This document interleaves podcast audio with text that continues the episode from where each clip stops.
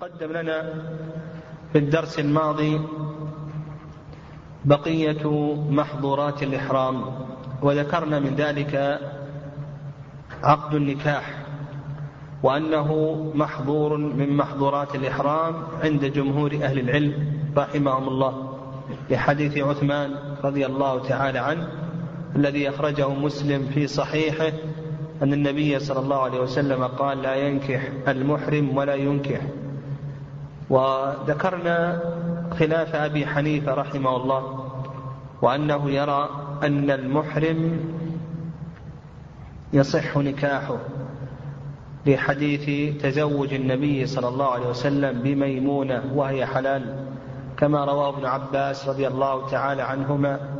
وأجبنا عن هذا الحديث بأجوبة ثلاثة وقد ذكر العلماء رحمهم الله أجوبة كثيرة. وذكرنا من أهم هذه الأجوبة أن ميمونة صاحبة القصة روت أن النبي صلى الله عليه وسلم تزوجها وهي حلال. كذلك أيضا أبو رافع السفير بينهما ذكر أن النبي صلى الله عليه وسلم تزوجها وهي حلال إلى آخره. وذكرنا أن الحكم متعلق بالولي أو الزوج أو الزوجة فإذا كان واحدا منهما محرما فإنه لا يصح النكاح. وتكلمنا أيضا عن المباشرة في للمحرم إلى آخره وأيضا الجماع.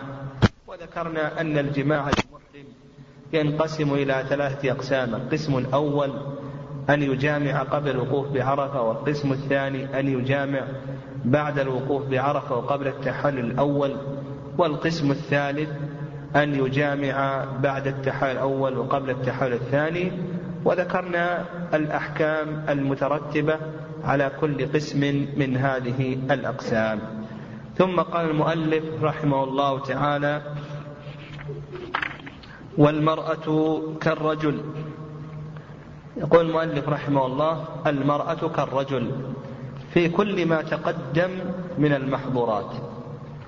فتقدم لنا من المحظورات على سبيل المثال حلق الشعر.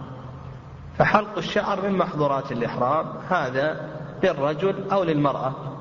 وتقدم أن ذكرنا ما المراد بالشعر الذي هو من المحظورات. وأيضا عند جمهور أهل العلم أن تقليم الأظفار من المحظورات هذا للرجل وللمرأة. الطيب من المحظورات للرجل وللمرأة. قتل الصيد من المحظورات للرجل وللمرأة. المباشرة الجماع عقد النكاح إلى آخره. والقاعدة في ذلك أن ما ثبت في حق الرجال ثبت في حق النساء والعكس بالعكس. ما ثبت في حق الرجال ثبت في حق النساء والعكس بالعكس إلا لدليل يدل على التفريق. وأيضا الأدلة عامة الأدلة عامة فقول الله عز وجل ولا تحلقوا رؤوسكم هذا يشمل الرجل والمرأة. فنقول المرأة والرجل في كل المرأة كالرجل في كل ما تقدم من محظورات الإحرام. إلا أن المؤلف رحمه الله ذكر الفرق فقال إلا أن إحرامها في وجهها ولها لبس المخيط. ذكر المؤلف رحمه الله أمرين. يعني استثنى مسألتين. المسألة الأولى قال إلا أن إحرامها في وجهها. ودليل ذلك حديث ابن عمر رضي الله تعالى عنهما أن النبي صلى الله عليه وسلم قال لا تنتقب المرأة المحرمة ولا تلبس القفازين. وكذلك أيضا ورد عن ابن عمر رضي الله تعالى عنهما أنه قال إحرام الرجل في رأسه وإحرام المرأة في وجهها. فقال إحرام المرأة في وجهها. وهذا الأثر أخرجه الدار قطني والبيهقي إلى آخره عن ابن عمر رضي الله تعالى عنهما.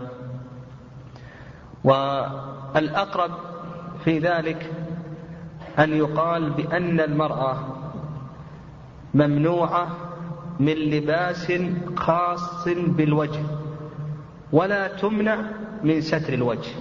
يعني فقول المؤلف رحمه الله إحرام المرأة في وجهها هذا التعبير فيه نظر. بل الصحيح أن يقال بأن المرأة ممنوعة من لباس خاص بالوجه كما ذهب إلى ذلك شيخ الإسلام تيمية رحمه الله. وابن القيم لأن النبي صلى الله عليه وسلم لم يقل إحرام المرأة في وجهها وإنما قال لا تنتقب المرأة لا تلبس النقاب. وألحق العلماء رحمهم الله بالنقاب ما كان في معناه مما هو لباس خاص بالوجه كالبرقع مثلا. وعلى هذا نقول المرأة لا تلبس لباسا خاصا بالوجه. أما ستر الوجه فإن هذا جائز ولا بأس به وأن هذا جائز ولا بأس به ولم يرد دليل ينهى المرأة عن تغطية رأسها عن تغطية وجهها. بل الوارد عن الصحابة رضي الله تعالى عنهم هو تغطية المرأة لوجهها فقد روت فاطمة بنت المنذر رحمه الله تعالى قالت كنا نخمر وجوهنا ونحن محرمات مع أسماء بنت أبي بكر. قالت كنا فاطمة بنت المنذر تقول كنا نخمر وجوهنا ونحن محرمات مع أسماء بنت أبي بكر الصديق. وهذا الأثر أخرجه الحاكم في المستدرك وذكر صحته. كذلك أيضا اشترط بعض العلماء ألا يمس الساتر وجه المرأة كما ذهب إلى ذلك الحنفية والشافعية إلى آخره. والشيخ الإسلام تيمية رحمه الله يقول بأن هذا لا دليل عليه. فالصحيح الخلاصة في ذلك أن المرأة ممنوعة من لباس خاص بالوجه أما ستر الوجه فإن هذا جائز وذكرنا دليلين. الدليل الأول أنه لم يرد منع من ذلك. الدليل الثالث أن هذا هو الوارد عن الصحابة رضي الله تعالى عنهم كما ذكرنا ذلك عن فاطمة بنت المنذر أنها قالت كنا نخمر وجوهنا ونحن محرمات مع أسماء بنت أبي بكر الصديق رضي الله تعالى عنها. وظاهر كلام المؤلف رحمه الله أن المرأة لها أن تستر يديها لأنه قال إلا أن إحرامها في وجهها. فظاهر كلامه أن المرأة لها أن تستر يديها وهذا صواب. فالمرأة وهي محرمة لها أن تستر يديها إلا أنها ممنوعة من لباس خاص باليدين لحديث ابن عمر السابق أن النبي صلى الله عليه وسلم قال لا تنتقب المرأة ولا تلبس القفازين وهذا أخرجه البخاري في صحيحه. فنقول بأن المرأة ممنوعة من لباس خاص باليدين كالقفازين ومن لباس خاص بالوجه. أما كونها تستر يديها بعباءتها ونحو ذلك فهذا لا بأس به بل إذا كانت بحضرة الرجال الأجانب يجب عليها ذلك يجب عليها أن تستر وجهها وأن تستر يديها. فتلخص لنا أن أن الفرق بين المرأة والرجل فرقان. الأول اللباس الخاص بوجه المرأة ممنوعة منه. الفرق الثاني اللباس الخاص بيدي بيدي المرأة ممنوعة من أما ستر الوجه وستر اليدين فإن هذا جائز ولا بأس به بل قلنا إذا كانت المرأة بحضرة الرجال الأجانب فلها بل يجب عليها أن تستر. نعم. قال ولها لبس المخيط. نعم لها لبس المخيط للمرأة أن تلبس المخيط تلبس ما شاءت من المخيط بخلاف الرجل فإن الرجل ليس له أن يلبس المخيط وهذه هي المسألة الثالثة. أن المرأة لها أن تلبس المخيط لا أن تلبس ما شاءت من الثياب ومن السراويل وسائر أنواع المخيط تلبسه. أما بالنسبة للرجل فإنه لم فإنه يمنع من ذلك كما تقدم لنا. وسبق أن بينا ما الذي يمنع منه الرجل. والدليل على أن المرأة تلبس المخيط أن الأصل في ذلك الحل. وكذلك أيضا هو الوارد عن الصحابة رضي الله تعالى عنهم. فقد ورد عن عائشة كما في صحيح البخاري أنها لم تر بأسا أن تلبس المرأة الحلي والثوب الأسود. والمورد والخب والخف. يعني آه، في صحيح البخاري عن عائشة رضي الله تعالى عنها أنها لم تر بأسا أن تلبس المرأة الحلي والثوب الأسود والمورد والخف. فالمرأة لها أن تلبس جوارب الرجلين ولها أن تلبس الخفاف ولها أن تلبس الثياب وتغطي رأسها إلى آخره.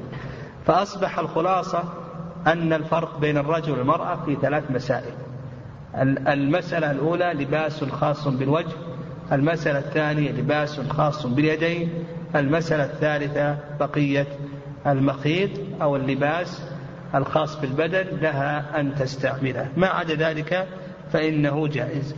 ويباح لها أن تتحلى يعني يباح للمرأة أن تتحلى والسوار ونحو ذلك لكن لا تظهر هذه الزينة أمام الرجال الأجانب.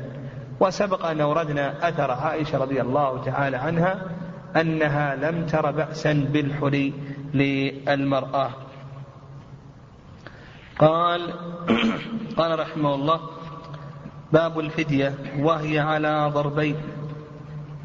لما تكلم المؤلف رحمه الله على محظورات الإحرام شرع في بيان الفدية لهذه المحظورات.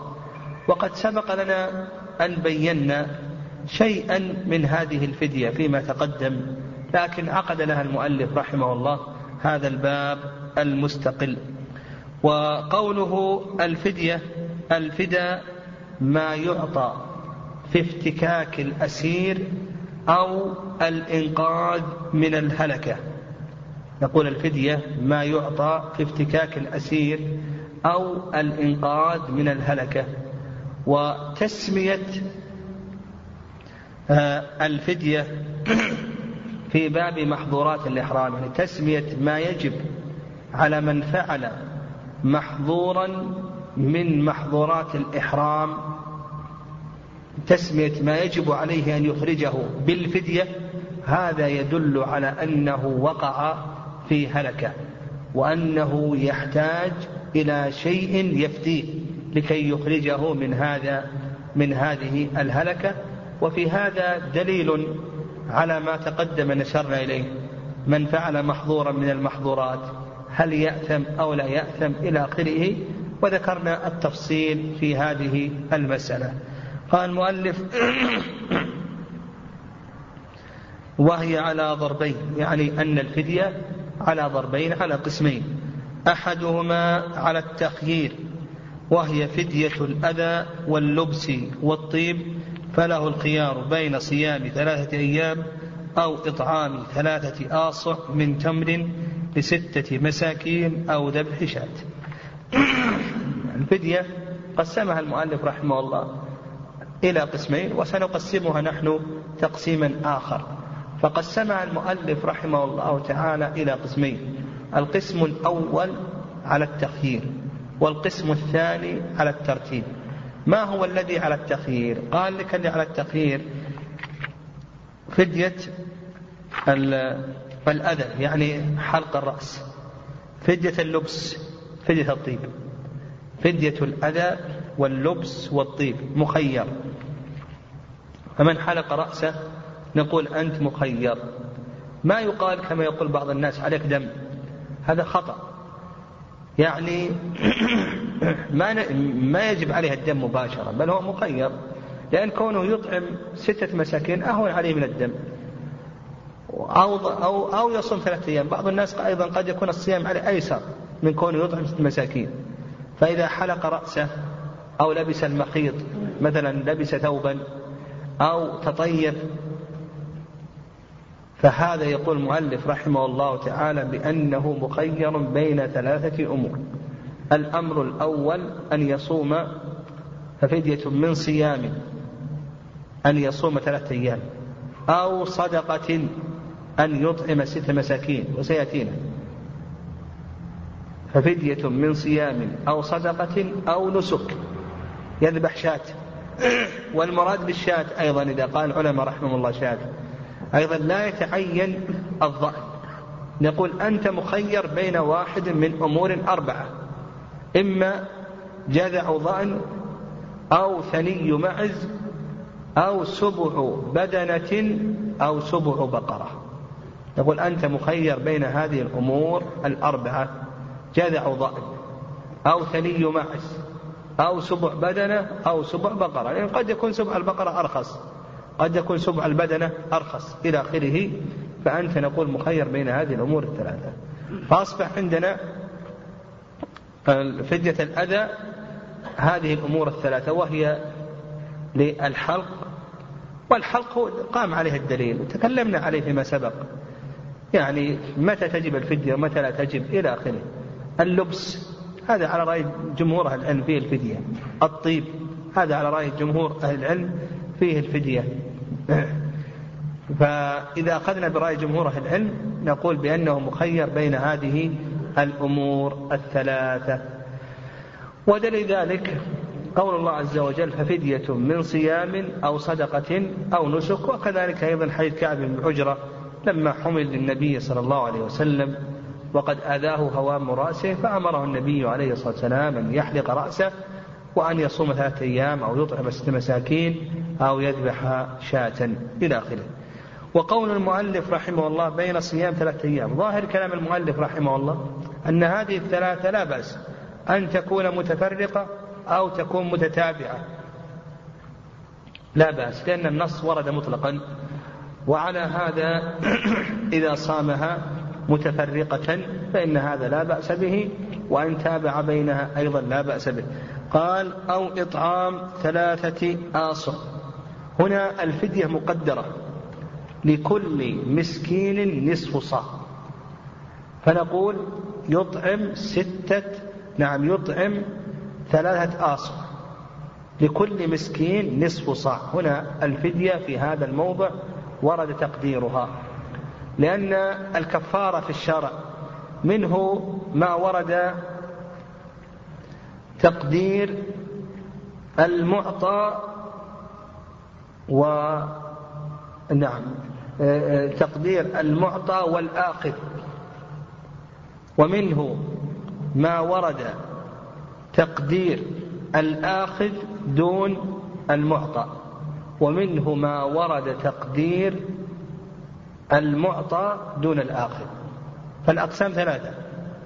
القسم الأول يعني حسب استقراء الأدلة الشرعية بالنسبة للفدية. القسم الأول ما ورد فيه تقدير ماذا؟ المعطى والآخذ هنا كما هنا.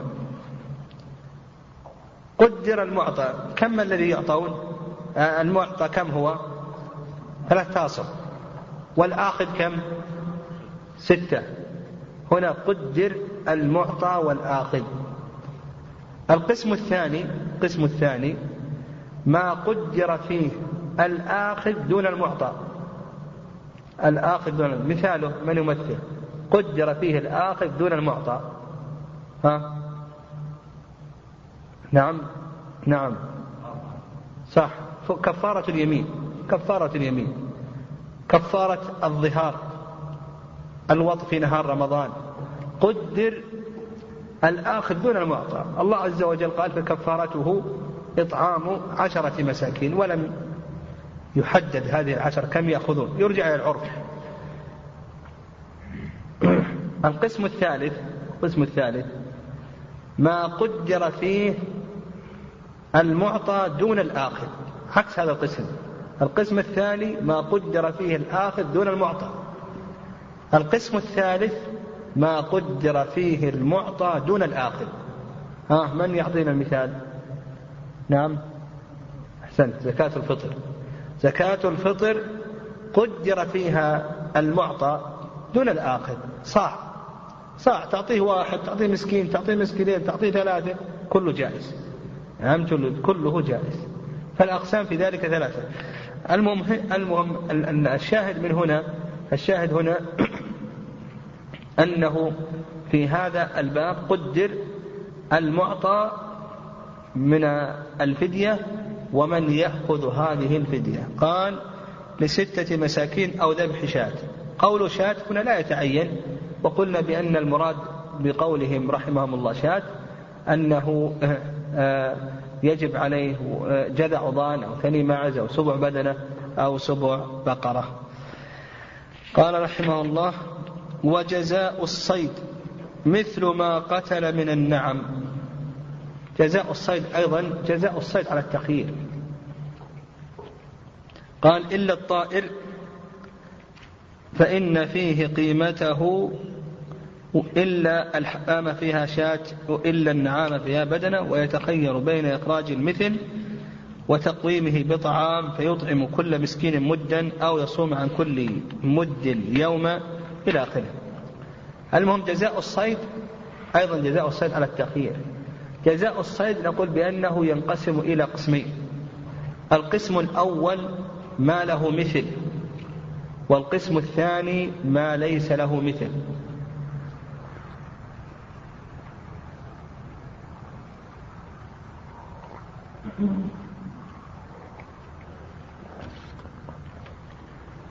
نقول جزاء الصيد ينقسم إلى قسمين. القسم الأول ما له مثل والقسم الثاني ما ليس له مثل. فإن كان الصيد الذي قتله المحرم له مثل نقول للمحرم أنت مخير بين أن تخرج هذا المثل تذبحه أو نقوم المثل هذا. كم يساوي المثل هذا؟ ونشتري بهذا المثل طعاما. أو تخرج بقدره من بيتك. أو تصوم عن كل مد يوما. أو تصوم عن كل مد يوما. فأنت مخير بين هذه الأمور الثلاثة. إذا كان له مثل نقول أنت مخير. إما أن تذبح المثل أو نقد نقوم المثل. كم يساوي المثل؟ فنشتري بقيمته طعاما أو تخرج طعاما من بيتك بقدر قيمة هذه الدراهم وتعطى المساكين أو تصوم عن كل مد يوما. مثال ذلك رجل قتل نعامة محرم قتل نعامة. النعامة لها مثل أو ليس لها مثل؟ لها مثل. الصحابة رضي الله تعالى عنهم حكموا بأن النعامة فيها بدنة. فنقول لهذا الذي قتل النعامة أنت مخير تخرج بدنة. نعم بعير. أو نقوم البعير. كم يساوي البعير؟ قالوا يساوي ألف ريال. تشتري بهذه الألف طعام. وتعطيها المساكين. الألف هذه كم تأتي بالمد؟ قالوا مثلا من البر تأتي بألف مد بر. نقول اشترى الطعام أو أخرج من بيتك إذا كان عنده وتطعم ألف مد من البر. قال أنا لن أنا لن أطعم ولن أذبح المثل. نقول أيضا تصوم. كم يجب عليه يصوم من يوم؟ يجب عليه أن يصوم ألف يوم. فنقول أنت مخير بين هذه الأمور الثلاثة. إما أن تذبح المثل أو أن المثل يقوم ونشتري بقيمته طعاما نعطيه المساكين أو تصوم عن كل مد يوما تصوم عن كل مد يوما. ودليل ذلك قول الله عز وجل ها فجزاء مثل ما قتل من النعم يحكم به ذوى عدل منكم هديا بالغ الكعبة أو كفارة طعام مساكين أو عدل ذلك صياما. فقال فجزاء مثل ما قتل من النعم. ثم قال أو كفارة طعام ذلك مساكين أو عدل ذلك أو كفارهم طعام مساكين أو عدل ذلك صياما. فأنت مخير بين هذه الأمور الثلاثة. واضح؟ فنقول أنت مخير. إما أنك تذبح المثل هذا الصيد له مثل اذبح المثل. أو نقوم المثل ونشتري به ماذا؟ آه طعاما ويعطى المساكين. أو تصوم عن كل مد يوما. تصوم عن كل مد يوما. فنقول طيب وقلنا بأن أن أنه يشتري طعاما. ما هو الطعام؟ الطعام هذا إما أن يكون برا أو يكون غير بر.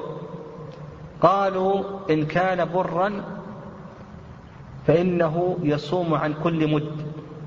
وإن كان غير بر مثل تمر أو شعير يصوم عن كل مدين. واضح؟ قالوا إن كان برا فيصوم عن كل مد. وإن كان غيره فيصوم عن كل مدين. هو الآن قدرنا المثل بألف ريال. الجمل البعير بألف ريال نقول اشتر بر ولا غير بر؟ اشترى برا. كم كم يجيب الألف من آه، مد؟ قال قالوا يجيب ألف مد. أعطه المساكين أو صم عن كل مد يوما. ما اشترى بر. وجد شعير. اشترى بالألف أيضا ألف مد من الشعير. ها كم يجب عليه يصوم اليوم؟ خمسمية هنا. لأن مد الشعير كل مسكين يأخذ مدين أما البر فكل مسكين يأخذ مد واحد. فهنا يصوم خمسمية لكن في البر يصوم ألف. لو أن الألف الأريال هذه أنتجت جابت ألفي صاع شعير.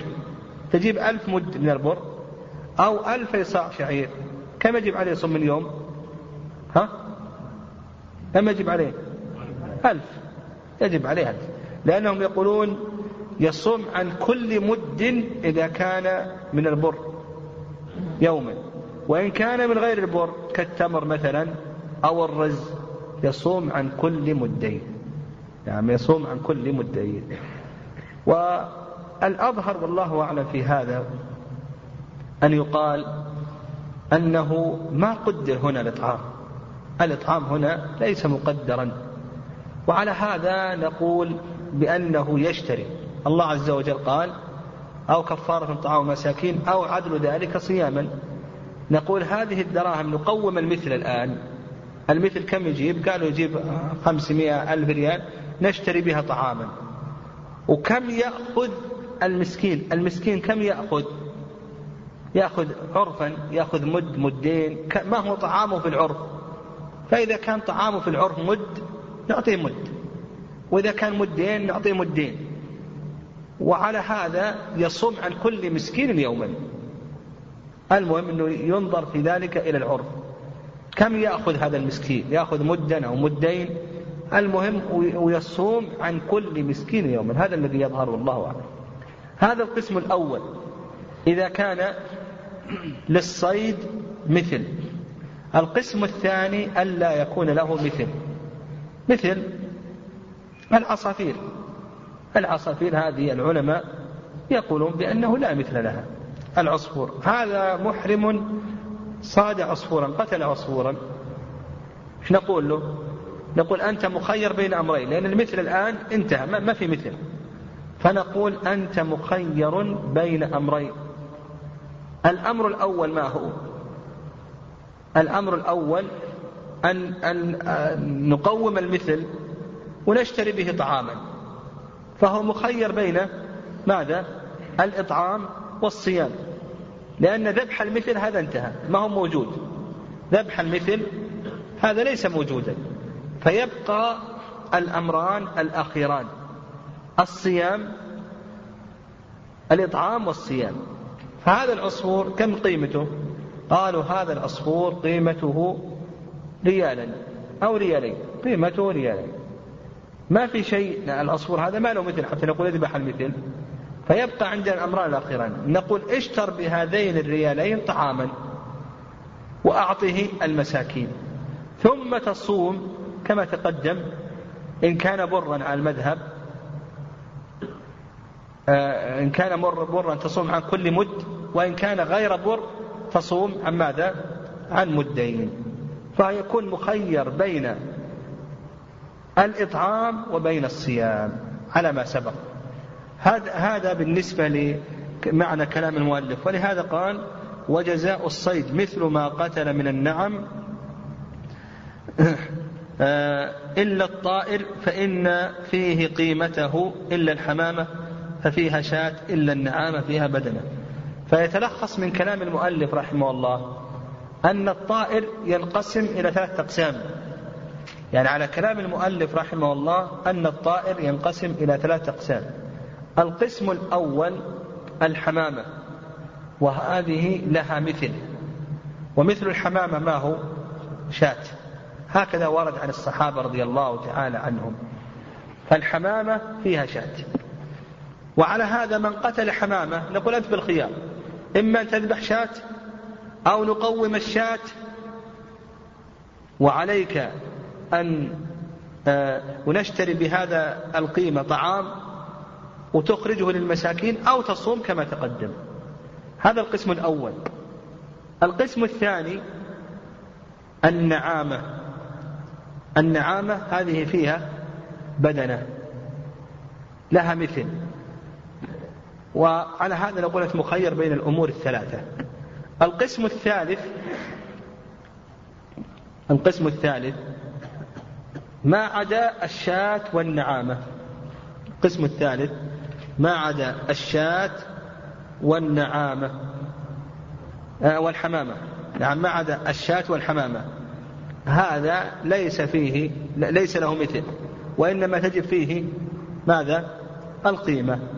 مثل كما مثلنا مثل العصافير مثل العصافير ومثل طير البر طير الماء طيور الماء إلى آخره. فهذه هذه ليس فيها أو ليس لها مثل فتجب فيها القيمة. وعلى هذا على كلام المؤلف يكون مخيرا بين أمرين بين الإطعام والصيام. أما النعامة والحمامة فهو مخير بين الأمور الثلاثة.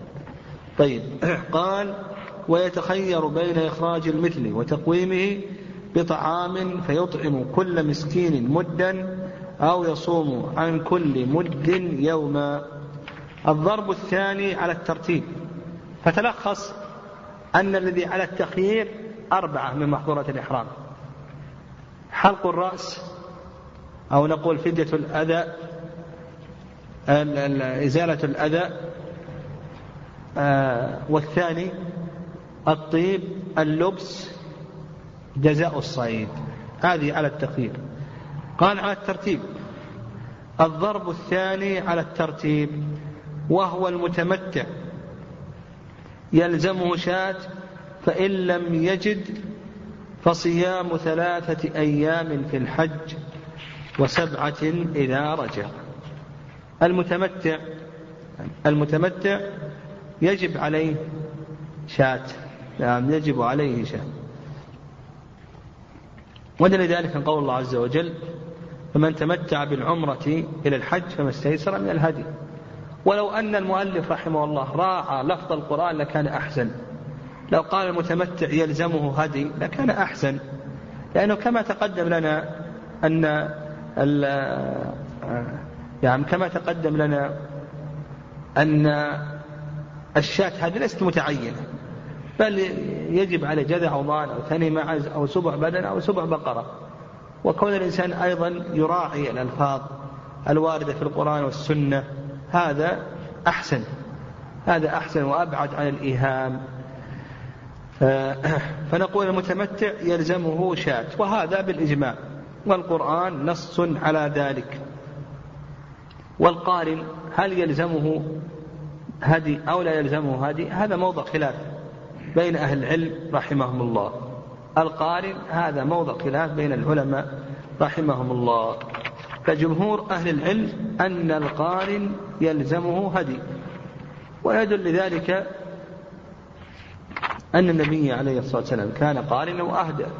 وأيضا نساء النبي عليه الصلاة والسلام كعائشة وغيرها كنا قارنات.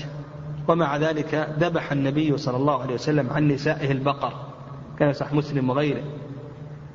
فهذا دليل ولأن القرآن فيه نوع من التمتع لأن الإنسان يعني القرآن الصحابة يسمونه تمتعا يعني لأن الإنسان تمتع بأداء نسكين في سفرة واحدة وهو إن لم يفصل بينهما إلا أنه تمتع بأداء نسكين في سفرة واحدة.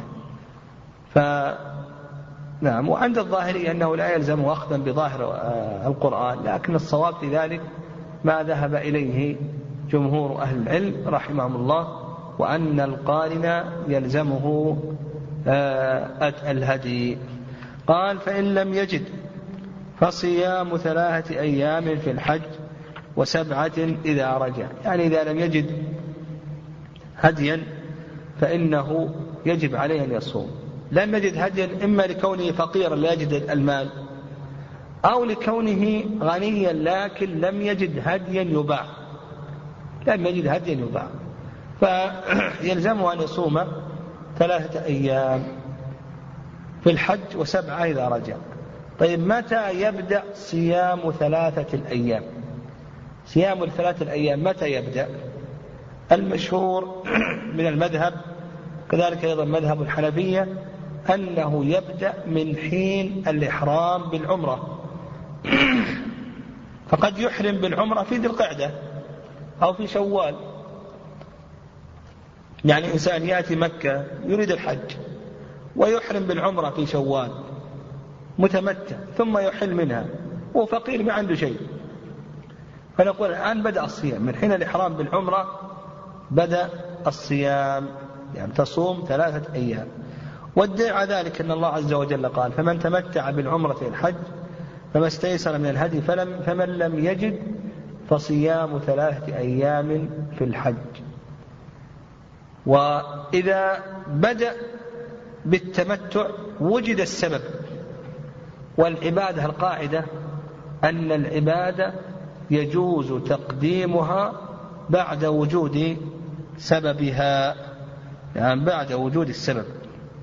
فالإحرام بالعمرة سبب التمتع ووجد السبب فإذا وجد السبب فإنه يجوز تقديم ماذا؟ يجوز تقديم العبادة بعد وجود سببها ونظير ذلك هذه قاعدة نص عليها ابن رجب رحمه الله في كتابه القواعد ونظير ذلك ماذا؟ كفارة اليمين يجوز أن تخرجها بعد السبب وقبل الحنث. إنسان حلف قال والله لا أسافر اليوم إلى الرياض. هنا الآن وجد السبب وهو اليمين سبب الكفارة فيجوز أنه يكفر قبل أن يحنث يعني هو حلف أنه ما يسافر. فإذا سافر حنث حنث وجبت عليه الكفارة. يجوز له أن يخرج الكفارة قبل أن يحنث قبل أن يسافر.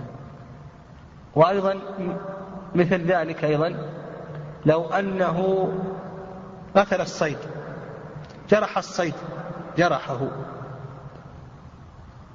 فيجوز له أن يخرج الجزاء قبل أن يموت الصيد لأنه إخراج للكفاء للعبادة بعد أو أداء للعبادة بعد وجود سببها. المهم هذه قاعدة ذكرها ابن رجب رحمه الله في كتاب القواعد وذكر لها أمثلة. ويدل لهذا ما ذهب إليه الحنفية والمالكية حيث جابر أن النبي صلى الله عليه وسلم قال دخلت العمرة في الحج إلى يوم القيامة وشبك بين أصابعه. دخلت العمرة في الحج إلى يوم القيامة وشبك بين أصابعه. عند الشافعية والمالكية أخذوا بظاهر النص وأن الإنسان لا يبدأ بصيام ثلاثة أيام حتى يحرم بالحج. لأن الله عز وجل قال فمن تمتع بالعمرة إلى الحج فمن تمتع بالعمرة إلى الحج فما استيسر من الهدي. نعم فما استيسر من الهدي. فقالوا بأنه لا يحرم بالعمرة لا, لا, لا يشرع في صيام ثلاثة أيام إلا بعد أن يشرع في أي شيء في إحرام الحج. والصحيح ما ذهب إليه الحنابلة والحنفية لأنه إذا أحرم بالعمرة فقد أحرم بالحج. لأن العمرة دخلت في الحج إلى يوم القيامة وشبك النبي صلى الله عليه وسلم بين أصابعه. طيب متى ينتهي وقت الصيام بالنسبة لثلاثة الأيام؟ نقول وقت الصيام بالنسبة لثلاثة الأيام ينتهي بغروب الشمس من آخر يوم من أيام التشريق. يعني لو أن الإنسان ما صام حتى جاء يوم عرفة وجاء يوم النحر نقول يرخص له. أن يصوم اليوم الحادي عشر والثاني عشر والثالث عشر. وأيام التشريق هذه يحرم صيامها لحيث نبيش الهذلي عن النبي صلى الله عليه وسلم. قال أيام التشريق أيام أكل وشرب وذكر لله عز وجل. لكن يرخص كما في حديث عائشة بن عمر رضي الله عنهم أنه رخص للمتمتع العادم الهدي أن يصوم هذه الأيام. فالوقت واسع. من حين أن يحرم بالحاج إلى ماذا؟ ها؟ إلى غروب الشمس من آخر يوم من أيام التشريق. وما هو الأفضل؟ ما هو الأفضل أن يصوم آآ آآ آآ هذه الأيام؟ هذا موضع خلاف. قال بعض العلماء الأفضل أن يصوم هذه الأيام ويكون آخرها يوم التروية ويكون يوم عرفة مفطرا وهذا قال به الشافعي. والرأي الثاني أن الأفضل أن يكون آخرها يوم عرفة وهذا هو المذهب. يعني على المذهب وش يصوم؟ ها؟ السابع والثامن والتاسع. رأي الشافعي وش يصوم؟ السادس والسابع والثامن. والرأي الثالث أن الأفضل أن يصوم أيام التشريق لأن هذا ظاهر فعل الصحابة. ولهذا كما تقدم في حديث عائشة وابن عمر رضي الله تعالى عنهم قال لم يرخص في أيام التشريق أن يصمن إلا المتمتع عادم الهدي. والأقرب في ذلك من الأقرب في ذلك هو ما ذهب إليه الشافعي وأنه يصوم السادس والسابع والثامن. وأما يوم عرفة ف آه، نعم يوم عرفة فإنه يبقى مفترا وأما الآثار الواردة عن الصحابة رضي الله تعالى عنهم في هذه المسألة فهي مختلفة. فنقول آثار الصحابة رضي الله تعالى عنهم في هذه المسألة مختلفة وعلى هذا يظهر والله أعلم أن السنة أو الأفضل أن يصوم السادس والسابع والثامن. نعم. قال فصيام ثلاثة أيام في الحج. فتلخص لنا في الأيام الثلاثة متى يبتدئ صيامها؟ متى ينتهي؟ ما هو الوقت الأفضل؟ قال وسبعة إذا رجع. سبعة إذا رجع. إذا رجع. الصيام السبعة متى يبدأ صيامها ومتى ينتهي؟ وما هو الأفضل؟ كما قلنا في صيام الأيام الثلاثة. هذا موضع خلاف بين أهل العلم رحمهم الله. جمهور العلماء رحمهم الله أنه أن أنه إذا انتهى من أعمال الحج دخل وقت صيام السبعة. حتى ولو كان في مكة. حتى ولو كان موجود في مكة. المهم انتهت أعمال الحج فإنه يدخل صيام السبعة. وعلى هذا يكون معنى قوله وسبعة إذا رجع. يعني رجع من أي شيء؟ رجع من أعمال الحج. نعم رجع من أعمال الحج. هذا ما عليه جمهور أهل العلم رحمهم الله تعالى. الرأي الثاني رأي الشافعي رحمه الله تعالى. نعم الشافعي رحمه الله تعالى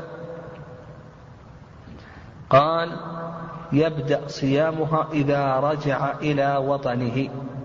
وعلى هذا على رأي الشافعي لو أنه صامها قبل أن يسافر في مكة هل يصح هذا أو لا يصح؟ على رأي الشافعي لا يصح.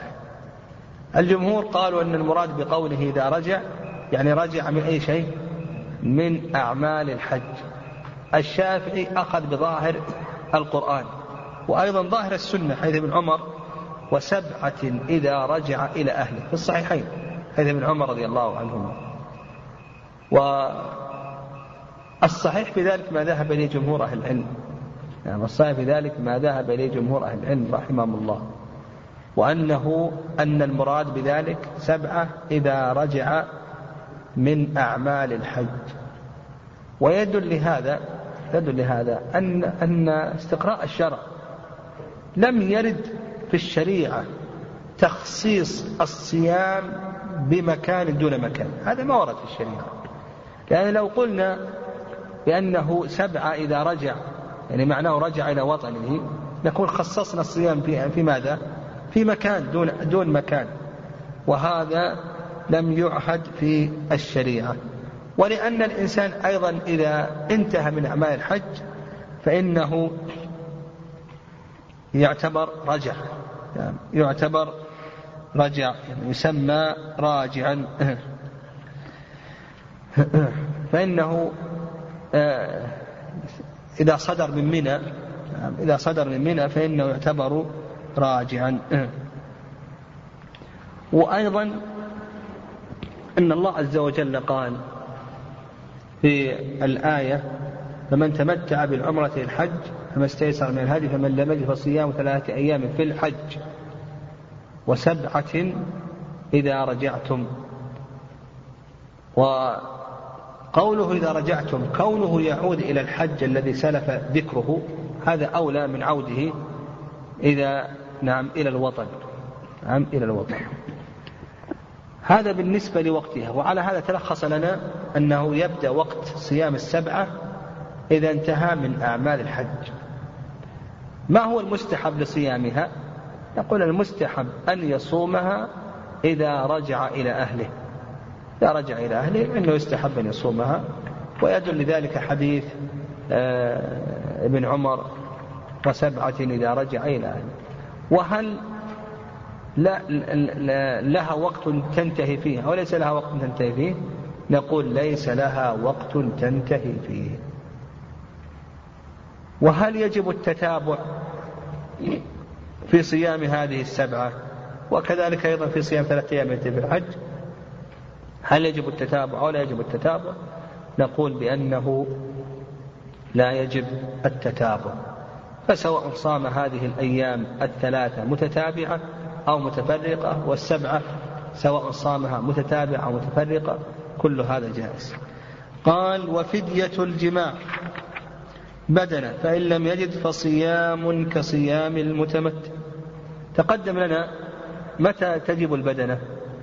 تجب البدنة إذا جامع قبل التحلل الأول فإنه يجب عليه بدنة.